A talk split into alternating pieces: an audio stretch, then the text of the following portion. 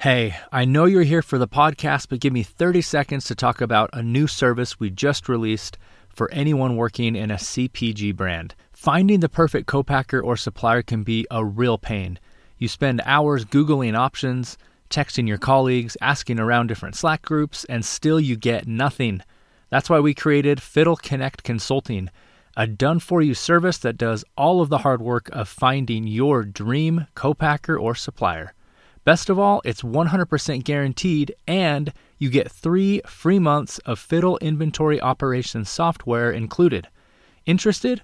Just go to lp.fiddle.io forward slash FCC. That's lp.fiddle.io forward slash FCC. Now, on with the episode.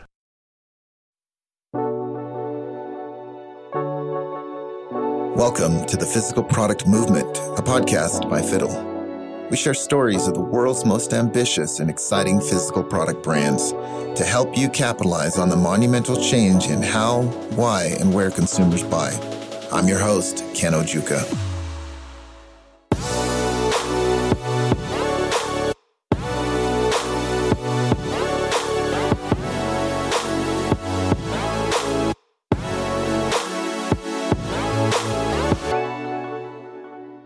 In this episode, I speak with Chris Kirby, founder and CEO of Ithaca Hummus. Chris talks about how, as a chef, he found that he was burned out of the restaurant business and how he used his love of food to identify hummus as a CPG category he knew he could be successful in.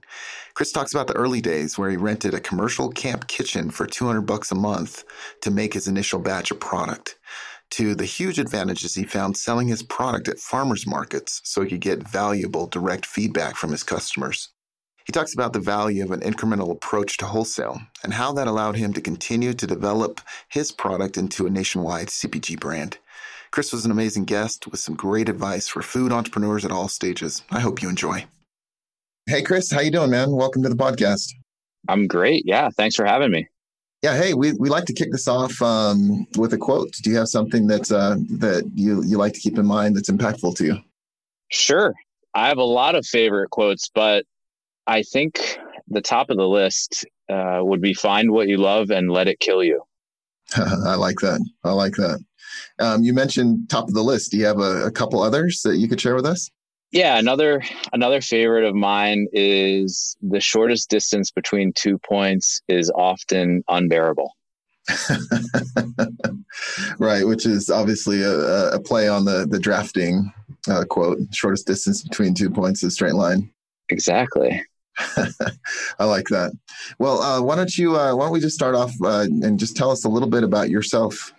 Sure. So my name's Chris Kirby, and the reason I'm here, um, I suppose, is because I'm the founder of Ithaca Hummus. But before I started selling hummus, I was a chef, and so I've always been in the food business and drawn to food and the the power of of food and the influence that comes along with that. But just focusing on Ithaca hummus, I, I reached a point in my chef career where I just felt burnt out in the restaurant business and wanted to make a change that allowed me to utilize the skills and the love that I had for food, but just in a different way.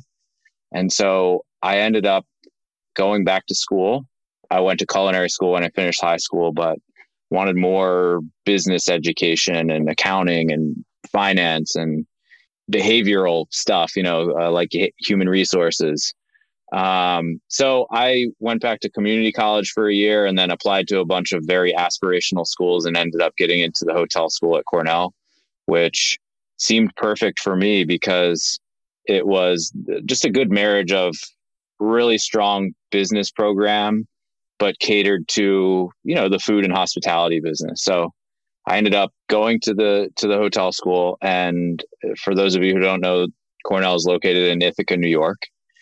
And so I showed up in Ithaca as a 26 year old undergraduate, eager for whatever was next for me and, and hungry to have some success beyond the restaurant business. And so one of the first things that I did when I got to Ithaca was just take a stroll around the farmers market and was just looking for an opportunity to start a small local farmers market type business.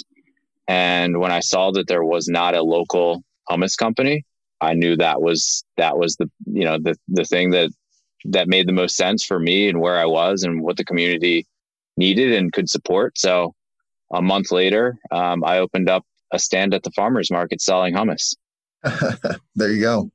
I actually have a, a lot of follow up questions. So first of all, you mentioned uh, a love of food. Um, was that always true from a young from a young age?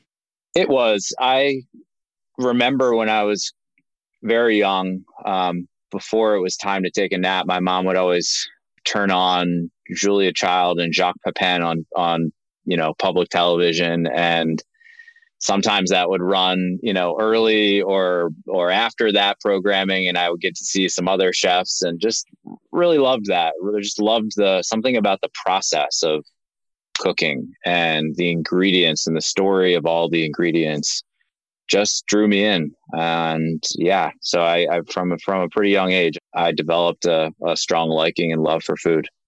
Was your mom uh, a good cook as well? Was she into that too my mom was a great cook. Um, she, like most moms, you know, with four kids, was under the the constant pressure of coming up with something every night that we would all like, and um, not not kind of bringing out the same old stuff every every day. Um, and did a great job with it. But as far as my mom's concerned, and my food story with my mom is she is a big tea drinker.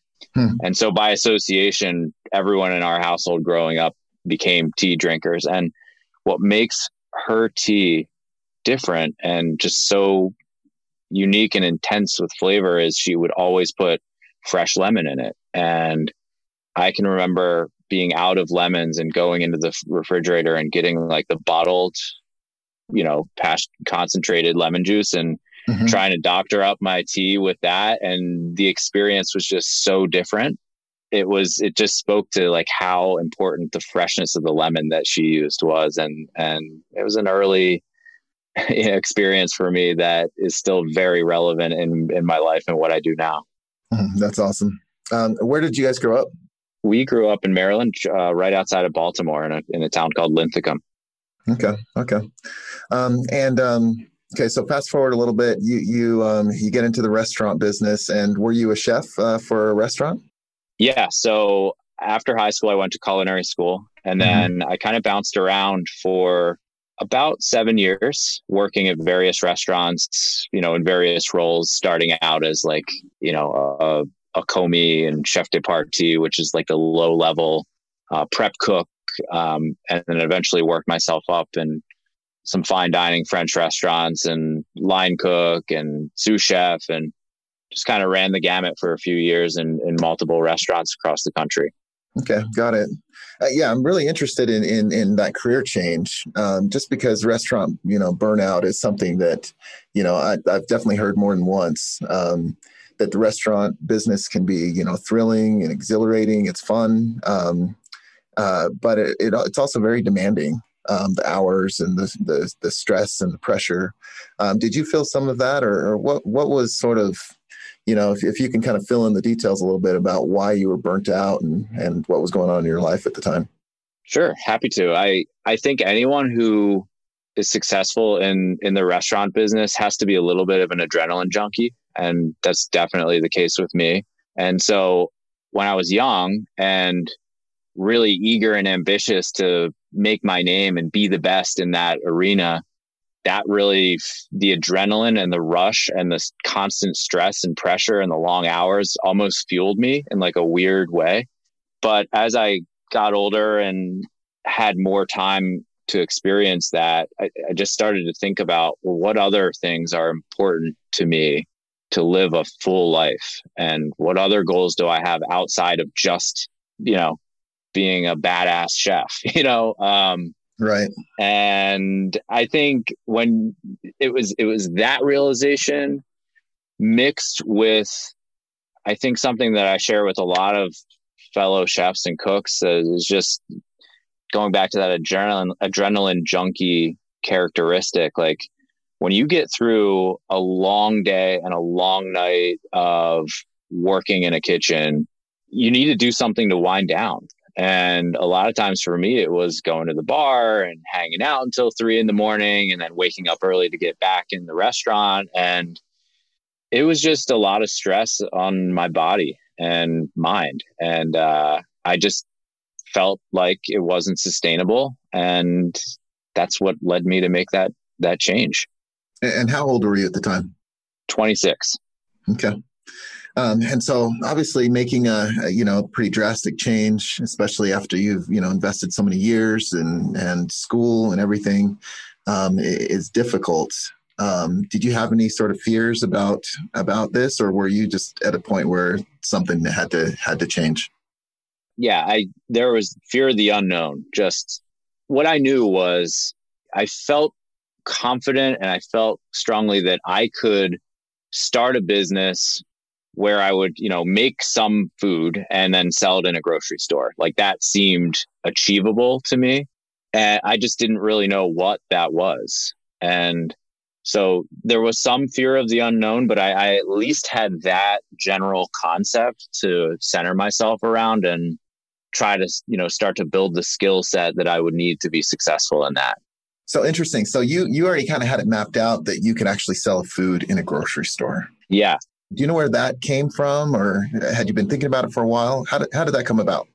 Well, in I think there were just maybe it was something at the time. Uh, maybe this wasn't a new thing, but I had started realizing that you know going to the grocery store, going to like lo- local natural food stores and co-ops, like there were all kinds of products on the shelf that appeared at least to have been made locally by like some person, you know, or a group of people mm-hmm. and then hand delivered there. And, you know, I just thought about that process and it's like, I can do that. I mean, I'm used to working 12 hour days in a hot kitchen and this seems like almost like a nice little break from that where I could focus on one thing, one recipe and not be faced with the pressure of like constantly recreating and one upping whatever I did the night before in a restaurant. And so I, I hope that answers your question. I, I, I, think I just saw a lot of evidence of it out there. And um, it seemed like something, you know, I, I could wrap my head around how that would work. Yeah, yeah. No, it does. It definitely answers the question. Um, you know what's what's interesting is just the explosion of CPG products, um, and even just um, the grocery store. How different it is from when when I grew up.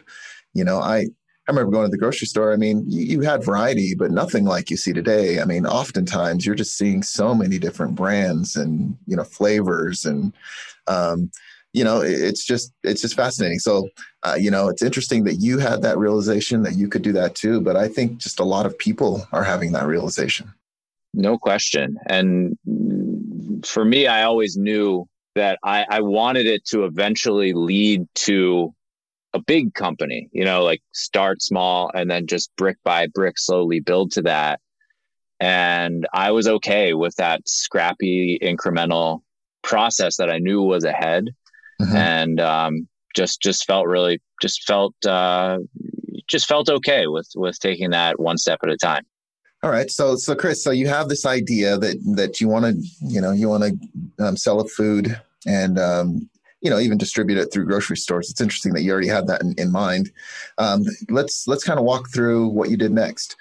Um, you did mention the farmers market but did you did you research on the internet? Did you have a list? You know what was your process like in order to to come to um, what eventually becomes ithaca hummus? Well the first step for me was was figuring out what i what i needed to do to manufacture and sell a food safe product that was you know above above board and legal and all that stuff. So making it in my home kitchen you know wasn't going to last very long. So the first thing i did was i found a a summer camp kitchen in ithaca that was not being used and i could and was available for rent. And i rented that for $250 a month which was awesome. And then um, after that, it just became about okay, how do I sell as much of my product as possible through the channels that make the most sense? And farmers market's a great one because it's essentially a cash business, which meant I could go out on a, you know, Friday and buy all the ingredients that I needed to to make enough product to sell at the farmers market and convert all that raw material inventory back into cash within the ma- within a matter of like 4 or 5 days. So it was great for cash flow. And with that cash flow and and just cash flow cycle, I was able to also um, start distributing by myself, you know, out of the back of my car to local co-ops and small grocery stores and wineries in the Finger Lakes region. And as I said before, it just it was a very incremental process of going from distributing out of my car to finding like the local natural foods distributor and building a large enough size, you know, distribution to you know pique their interest to start taking that part over for me and and you know the, and then just kind of up from there. So you were you were able to find a um a kitchen for what did you say 200 200 bucks a month? Something like that?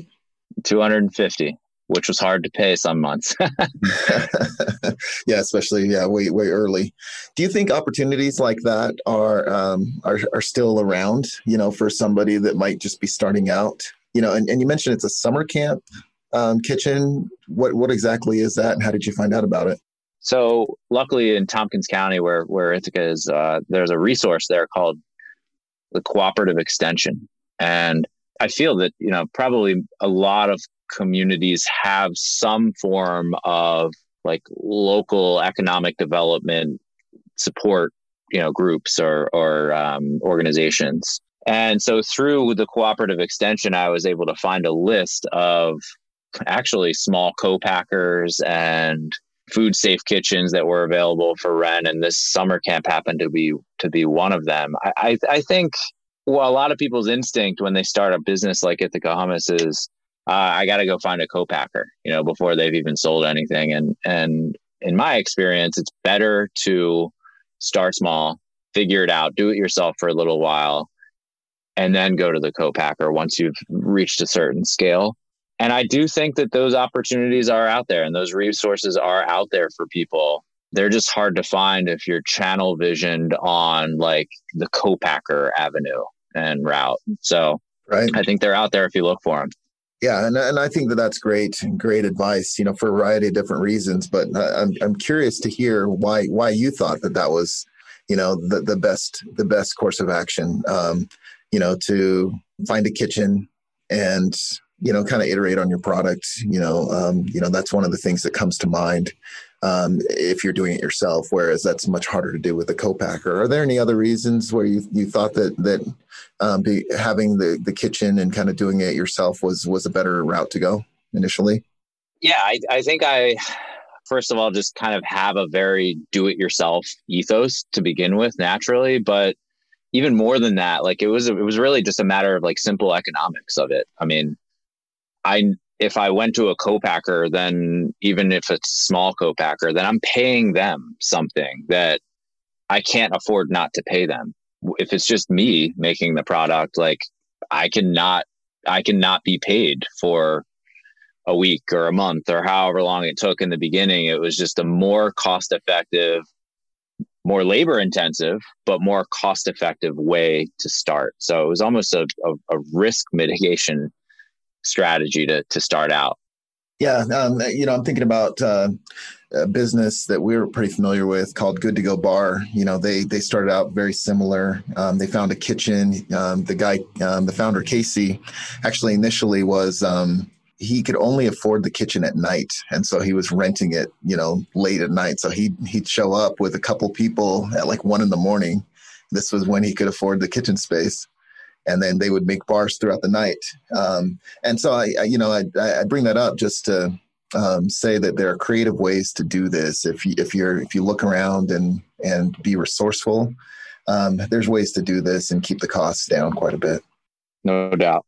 Okay, so you know the other thing I thought that you were really smart about was um, actually starting to sell in in farmers markets. You know, and I think that there are advantages here that that maybe you know aren't really apparent but you know i'm thinking about the cash flow thing which i think you articulated pretty well um, but even just um, you know marketing and selling your product you know getting that feedback from your customers that are buying directly from you I think that that you get a good sense as to what they get excited about, what what they like, what they don't like. Did you uh, did you find that to be true?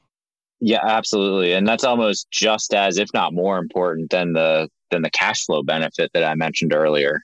Mm-hmm. You know, especially for me, you know, not having been in a sales role per se at any point before in my career, it was just really a good experience to stand right in front of people who, you know, have no skin in the game and get their honest feedback on the product. And luckily for me, you know, being a chef, like I had a really good product. And so what might be for a lot of people, and certainly was for me, but what might be for a lot of people an opportunity to test and learn and try different formulas and recipes and new flavors.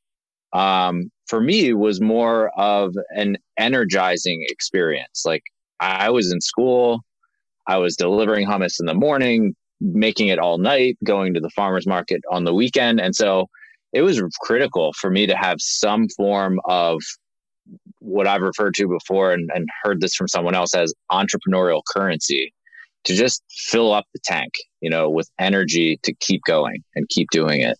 Yeah, yeah, and that's an awesome term, entrepreneurial currency. And so, did you find that you had to change your product at all, or you know, what was the feedback that you got, uh, you know, from that early farmers market? This is going to sound really cocky, and I and I don't mean it to be at all, but there wasn't no, there there really wasn't anything that we've changed about the formula or the recipe of the product. Mm-hmm. We have we have done a, a, considerable amount of work over the years to commercialize our product in a way that kept the ingredients the same. You know, we still use fresh squeezed lemon juice and fresh garlic and all that great stuff and no preservatives. But the big challenge was how do you add shelf life and commercialization to a product without taking away all the things that made it awesome in the first place. And I really think that that's been our biggest success from an operation standpoint since, you know, since we've been around. And so is that is that a process that you could talk about or um, you know, and even even how you you came to that? Totally. Yeah. And it was like everything else. It was very incremental. When I started, we had a seven day shelf life.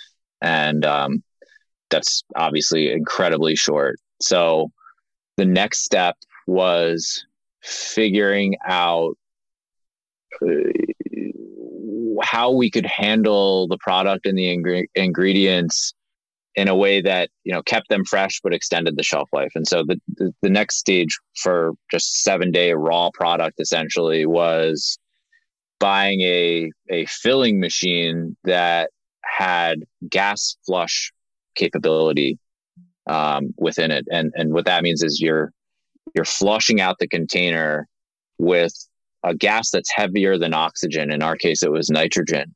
Mm-hmm. Um, so that the residual oxygen level left in the container after it was sealed was less than 5%. It's the oxygen that makes things start to, you know, deteriorate and go bad. And so by controlling the oxygen level, we were able to take the seven day shelf life up to 28 to 35 days, depending on the pH of each flavor. Um, yeah. and yeah, so a little sciency, but, uh, and then, and then beyond that, uh, our next big jump in shelf life was when we added high pressure processing to our, to our overall process. And, um, that was recently. I mean, that was two and a half years ago when we started doing that. And but that took the shelf life from 35 days to 100, and that's when we really started to spread our wings and and go after some bigger national distribution that you know just wasn't possible before that. Yeah, and can you talk about a, a little bit about the the economics of that? You know, um, I can imagine a seven, you know, just even going from seven days to to 30 days or so um, you know, kind of changes the nature of the business.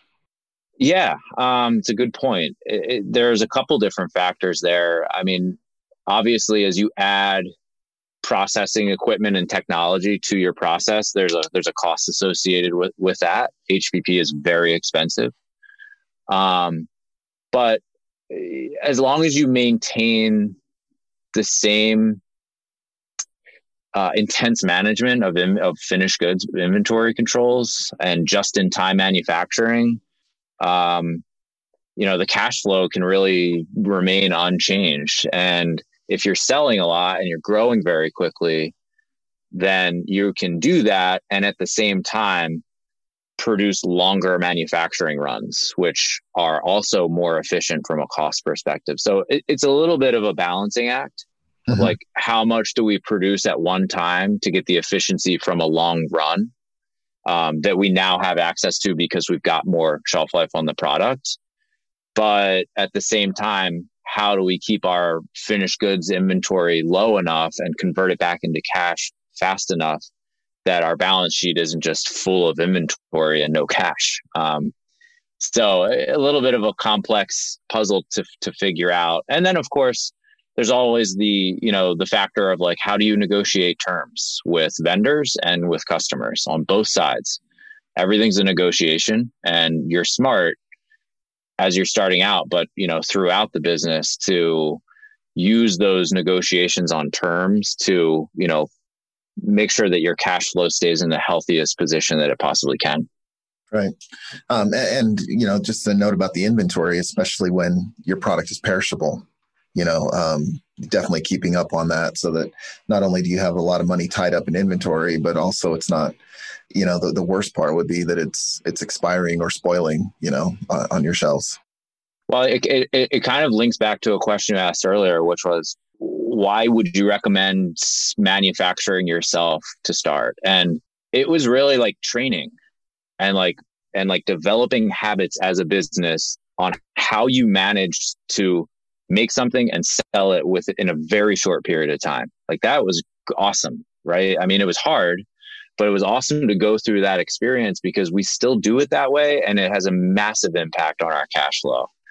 And also like when you start out with a really short seven day shelf life, it limits your ability to grow your distribution too far outside of your local geography, which is also a good thing because it forces you to figure out how to build velocity to grow instead of just going out and getting into a thousand new retailers in a year to support your growth goal you know it's it's much better especially in the beginning as you're learning about your consumer and about your product and how those two things meet. Um, it's much better to to figure out how to sell more of your product through you know a, a, a limited number of channels than to add all these channels where you're selling less product through each one of them. Right. Yeah. And, and I, i'm glad you remembered that because that's an excellent point. Um, so I, I, wanted to just, you know, um, you know, we've only got a few more minutes, but um, I wanted to just dig into that choice of hummus again. Um, I, you know, I, I, don't know that it would be necessarily the the first product I think the average person would think of, especially here in the United States. You know, I'm I'm not even sure how how popular hummus is. I know it's gaining in popularity, um, but uh, you know, I'd, I'd imagine there's still a large chunk of the population that doesn't even know what hummus is. Um, so, what do you, what do you think some of the, the advantages of choosing a product like hummus have, ha, has been? Um, and then, you know, what are what are some of the challenges? Absolutely. Um, well, I'll start with first of all, making hummus is is not a difficult thing to do. You know, it, it did not require a, some massive investment in a special piece of equipment or packaging uh, at all to start. You know, I, I I needed some some big pots, you know, a stove and a blender and an ice cream scoop to put it into the deli cups that were readily available. So the barrier to entry, so to speak, was very low. Well, and, and you already had a recipe, I, I assume. You you had a recipe in mind or you kind of knew how to do this from from being a chef. Right. I mean, the recipe development part was was natural for me. Mm-hmm. Um, and I realize that's not the case for everyone, but in my case, it, it was. Um, so then, um, I mean, it just became about like, okay, where can this, how big could this get? And for that, I, I looked at things like household penetration of the category, um, which at the time when I started was around 30%. And I believe it's still, you know, in the mid to low 30s, which speaks to the quality of the product that exists outside of our brand, um, which is my next point, which is, man, when I went to the grocery store and I tasted what was available, it just no wonder like people weren't all you know obsessed with this product, and I just had a strong intuition that if I could do it, I could do it better, and I could put a product out there that people would become excited about and obsessed with, and um, so now uh, it, it, really impacts like our, our, our everyday goals, which are things like how do we grow usage occasions and make this a a product that people don't just bring around when they're having their friends over for a barbecue, but they eat it morning, noon, and night. Um, how do we expand household penetration by tapping into you know markets of consumers that aren't currently being marketed to by the bigger brands in the category. Um, and so, you know, I, I, I hope I hope that that answers your question. But just to summarize, it just it felt like something that I could get into that had a big potential if I could do it the way that I thought it needed to be done. Okay, yeah, understood. And, and what about what about some of the challenges involved? You know, with a product like like like hummus, do you do you find that um, you know, let's say that your you approach a retailer about about you know stocking your product um, you know if they don't already sell hummus or or something like it do you find that much of a challenge? Or or, or you know are most people pretty familiar with it at this point? Yeah i mean i would say 99% of grocery stores out there conventional nat- and nat- and sorry conventional and natural and and even i mean especially club too like everybody has hummus on the shelf. Mm-hmm. It's it's more of the challenge that I've faced has been more like just fatigue from these category managers who have seen so many like challenger brands who want to come in and have shelf space that would otherwise go to the the category leader, which is Sabra, which is owned by Pepsi. Um, Hmm. You know, these category managers have seen so many failed challengers come along and try to get that get the shelf space and go on the shelf and just not take off like like Sabra and match the velocity. Um, so I just, you know, over time, we've been able to build demand for our product ahead of going in and physically meeting with a category manager about bringing our product in so that we have a story of like, hey, there's there are people in your area in your region that I can prove to you want this product. You know, we deserve a shot. And then after that, it just becomes about you know executing and focusing on what the velocity goal is and beating it. Um, so, yeah, definitely, it's been a challenge. One of our biggest challenges to just gain access to the shelf. Um, but I think we've set ourselves apart by how serious how seriously we take the responsibility of being on that shelf and um, what we need to do to make sure that we that we hit our goals and meet the expectation we set with the category manager. Right. And, and even just your seriousness with the quality of your product you know um, which i think has come out throughout this interview um, that, that's that's definitely number one for you guys.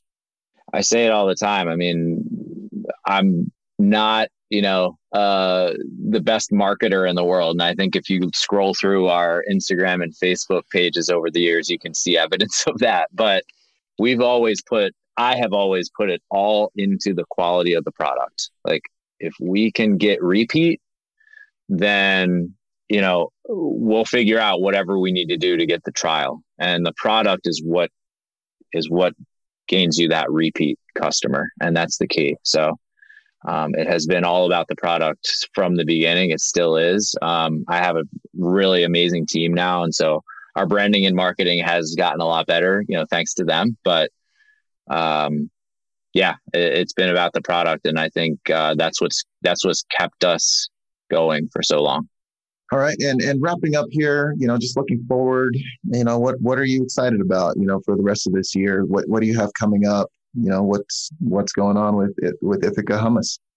Yeah, so we just launched um, a family size 17 ounce. Um, our normal our, our core line is 10 ounces, so we've got a bigger size that's out there and um, beating expectations already, doing really well. Uh, we launched the Buffalo Ranch flavor earlier in the in the year, which again has, has exceeded expectations and it's like risen to the top actually of our ranking surprisingly which is great to see and then funny that, that one's not surprising to me at all in fact that's that's the one you know when, when i was looking through your website it's that's definitely the one i would i would buy you know so i don't know that's a you know just another another data point there but i think buffalo ranch is that's a great flavor Oh, I love it too. I mean, it, it's a great product. It's a great flavor. It's a great recipe. It tastes amazing. Um, but going back to some of those goals I spoke to earlier, I mean, it's it's it's a flavor that speaks to mass market, you know, and if we want to drive change and be impactful in the category, we've got to be able to bring new users into the category, and we ha- also, you know, we have to have products that people consume all the time. And the Buffalo Ranch definitely checks both of those boxes. Yeah, makes sense. Yeah, and then for the rest of the year, we've got um, some big national um, launches that are that are happening in in the spring, um, which I'm excited. I can't really talk about them quite yet, but uh, you'll see that soon um, all over our website and social media. I'm sure we've got another flavor coming out in the fall for back to school. Mm-hmm. And we're working on uh, two ounce, um, which we're going to do in a new format, new innovative packaging that that the category has has never seen before. So excited about that. Lots of exciting things going on from a product and and uh, distribution standpoint. And you know, I can't can't forget about the team. I mean, um, I'm so just lucky and and feel uh, just incredibly confident in the team that we have today. All just best in class, hungry, very ambitious, and um, hardworking people that are just like me. You know, hell bent on having success and ready to ready to w- run through walls. That's awesome. That's awesome. So as we as we close up here, I just wanted to go through the quick fire round. Um, just four quick questions. Just let me know what comes comes to your mind first. Um, what's one tool or resource that has helped you the most in your career? Google. Uh, what is one book that has helped you? Mm, the hard thing about hard things. Yeah, uh, Ben Horowitz, right? Yes. yeah. No, no, he's he's awesome. Um, I love how real he is. You know, just even listening to him talk. But that's that that book too. He does not sugarcoat it. You know. So. Oh, it's great, great reading for anyone who hasn't read it. I highly recommend it. Sounds like you do too. Yeah. Yeah. Definitely. Uh, what is one piece of advice that you would give your 21 year old self? Slow down. You, you don't have to. You don't have to do it all in in a day. You know, you can slow down and enjoy the journey a little bit. Okay, and and uh, if you could take anybody to lunch, uh, who would that person be? Mm, Mark Cuban. I love Mark Cuban. yeah, he's a lot of fun. Um, that would be a fun lunch for sure. Oh yeah. Um, so it's just any any parting advice for for those that are that are you know thinking about getting into the physical product space, um, thinking about becoming a food entrepreneur or currently grinding it out as a food entrepreneur. Do you have any pieces of advice that you you would give to them? This is actually, I think this is a Mark Cuban piece of advice that I that really resonates with me, which is don't let don't let great stand in the way of good. You know, uh, don't. A lot of times people will just ruminate and just obsess over everything that could go wrong. When in reality, you know, if you are willing to take small steps and work really hard, the best thing for you to do a lot of times is to just start. Just get started, try it. Don't be afraid to fail admit that to yourself as quickly as possible and then try again. Okay. And last, uh, Chris, if uh, you know somebody wanted to reach out to you, what's the best way to do that? Let's try LinkedIn. And um, I'm trying to give some advice. I, I do get a lot of like very salesy outreach on LinkedIn. I think that's where we connected, Ken. Yeah, yeah, it is actually. So LinkedIn's a good good source. Okay, so we'll make sure to include a link uh, to your LinkedIn profile uh, on the show notes.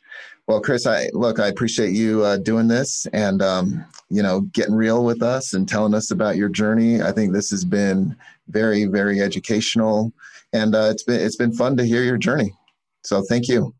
thanks for having me, Ken. I, I love um, talking about you know my journey and experience in a in a very authentic way, and I appreciate you giving me the opportunity to do that.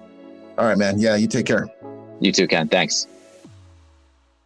The Physical Product Movement podcast is brought to you by Fiddle. To find out more about Fiddle and how our industry leading inventory ops platform is giving modern brands and manufacturers full visibility into their inventory and operations, visit fiddle.io.